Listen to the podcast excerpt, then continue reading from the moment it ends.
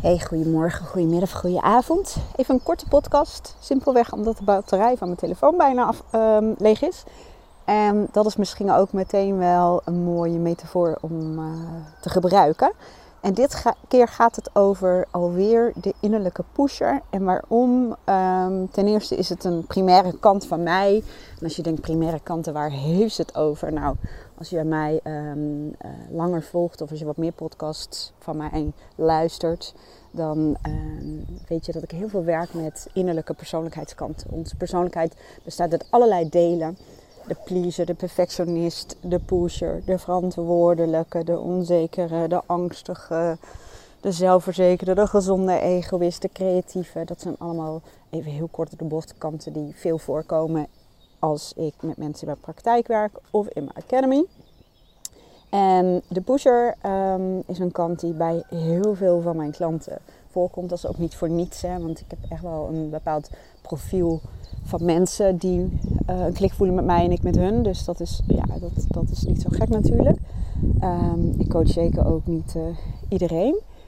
En de pusher, ja, als je kijkt naar die uh, batterij die dan leeg kan raken.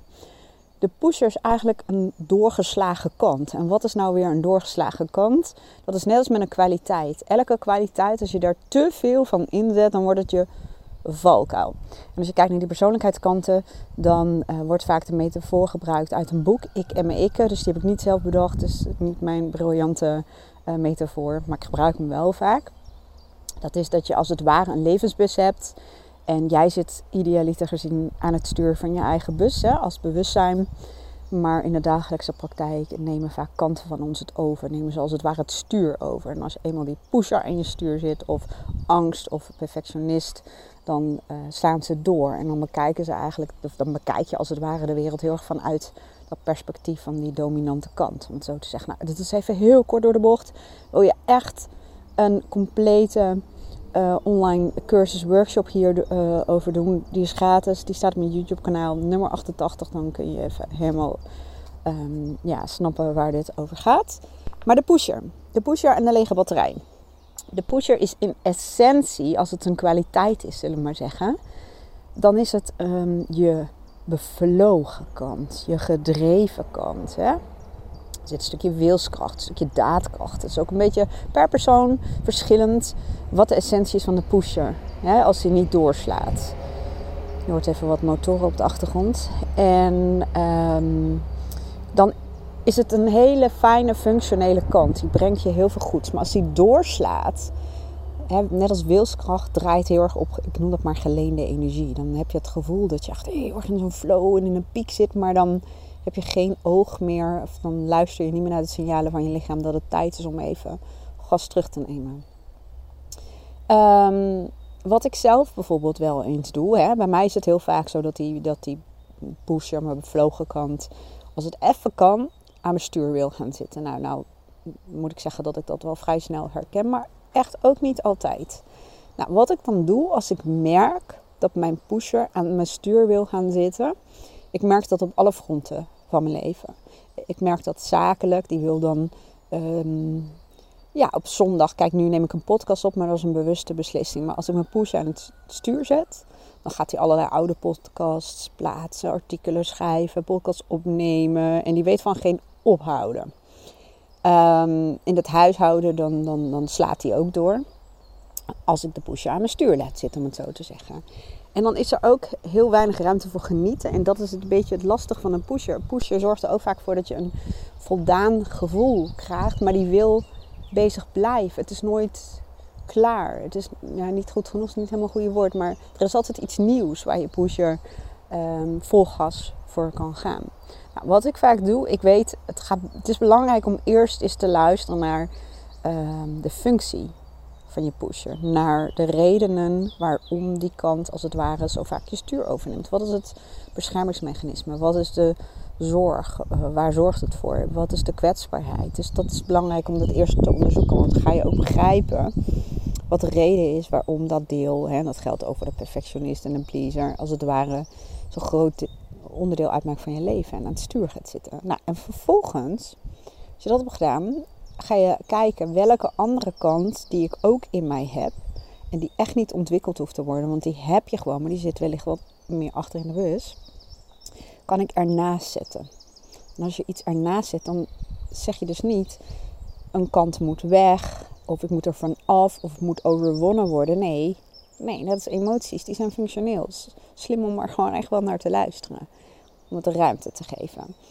En um, door er een andere kant als het ware naast te zetten, en door ook eens vanuit dat perspectief naar een bepaalde situatie of je leven of, of whatever te gaan kijken, creëer je evenwicht en bewustzijn. Omdat je dan die kanten niet meer in je stuur laat zitten. Want sommige mensen zeggen, oh, dus ik moet dan bijvoorbeeld de levensgenieter meer aan het stuur zetten. Nee, nee. Het is niet de bedoeling dat je überhaupt een kant, ook al voelt die beter, aan je stuur gaat zitten. Want dan wordt dat je primaire kant en dan wordt het ook weer heel eenzijdig. Het is juist de bedoeling dat je bewust, hè, vanuit keuzevrijheid beslissingen neemt hoe je met een bepaalde situatie bijvoorbeeld omgaat, welke keuzes je maakt. Maar door bijvoorbeeld die um, levensgenieter, dat vind ik vaak een hele mooie tegenhanger als het ware van de pusher, door die uit te nodigen, door jezelf bijvoorbeeld alleen maar even vragen te stellen van wat zou mijn innerlijke levensgenieter nu doen? Wat zou die tegen mij willen zeggen? Als die kant het voor het zeggen zou hebben, wat zou die dan doen of hoe zou die hiermee omgaan? Nou, ik deed dat vanmorgen. We hebben gisteren um, hebben we, uh, bezoek gehad. En Aaron en ik waren overdag druk in huis en in de tuin bezig. En um, nou ja, maakte het huis weer over, even netjes. Ik wist dat die persoon allergisch was voor katten. Dus uh, mijn Dyson heeft overuren gemaakt, zeg maar. Want wij hebben twee katten namelijk. Dus uh, nou, was klaar. En vervolgens, um, zij hebben een hond en die mag mee, want uh, Dex die, die vindt haar helemaal geweldig, dus ze konden lekker spelen. Maar ja, vervolgens is het huis natuurlijk weer opnieuw onder de haren en weet ik het allemaal wat. En vanmorgen, we krijgen namelijk straks weer uh, bezoek. Vanmorgen merkte ik dat mijn pusher het weer zo uber perfect wilde hebben, bij wijze van spreken, als uh, gisteren. Maar ik heb het gisteren ook niet aan mijn stuur laten zitten. En toen merkte ik, ja, als ik dat weer zo ga doen, terwijl onze hulp komt ook overmorgen, dat gaat best wel wat tijd kosten. Want er zijn nog meer dingen die ik uh, wil doen voordat zij komen. En ik voelde toch die energie, die druk van die pusher. En die probeert je als het ware ook te verleiden met uh, het gevoel van dat je daar een heel voldaan gevoel van krijgt. En het is goed, want um, ik hoef nog niet naar de sportschool. En het is goed, de beweging. En ik hou van bezig zijn. Nou, dat zijn dingen die de pusher probeert jou um, te vertellen. Zodat je nou ja, eraan toegeeft. En uh, wat ik vanmorgen dus deed, dacht ik oké, okay, dat, dat, dat kan. Maar dat ga ik niet doen, want ik wil ook nog gewoon van mijn weekend genieten. Ja, ook de tijd voordat er uh, bezoek komt. En toen dacht ik, wacht even, mijn levensgenieten, hoe zou die dit doen? En dan bekijk je het vanuit het perspectief van, mijn, van je levensgenieten, in mijn geval mijn levensgenieten. En die zou zeggen, inderdaad, stofzuig even um, wel het hele huis, maar um, doe dat gewoon goed, maar niet perfect. Gewoon, gewoon de boel weer op orde. Even de haren uh, weer van de stoelen uh, zuigen. Even met stofzuiger doorheen. Even zorg dat aanrecht en de wc weer schoon zijn. That's it. Goed is goed genoeg. Want de levensgenieter zou zeggen, doe dat ook lekker met een muziekje aan. Um, geniet er lekker van. Ik kan ook echt genieten van opruimen en schoonmaken. Dus dat, dat, dat, dat kan heel goed samen met je levensgenieter. En um, ga daarna lekker even naar buiten. En uh, ja, ga genieten van de zon, die is er nu nog.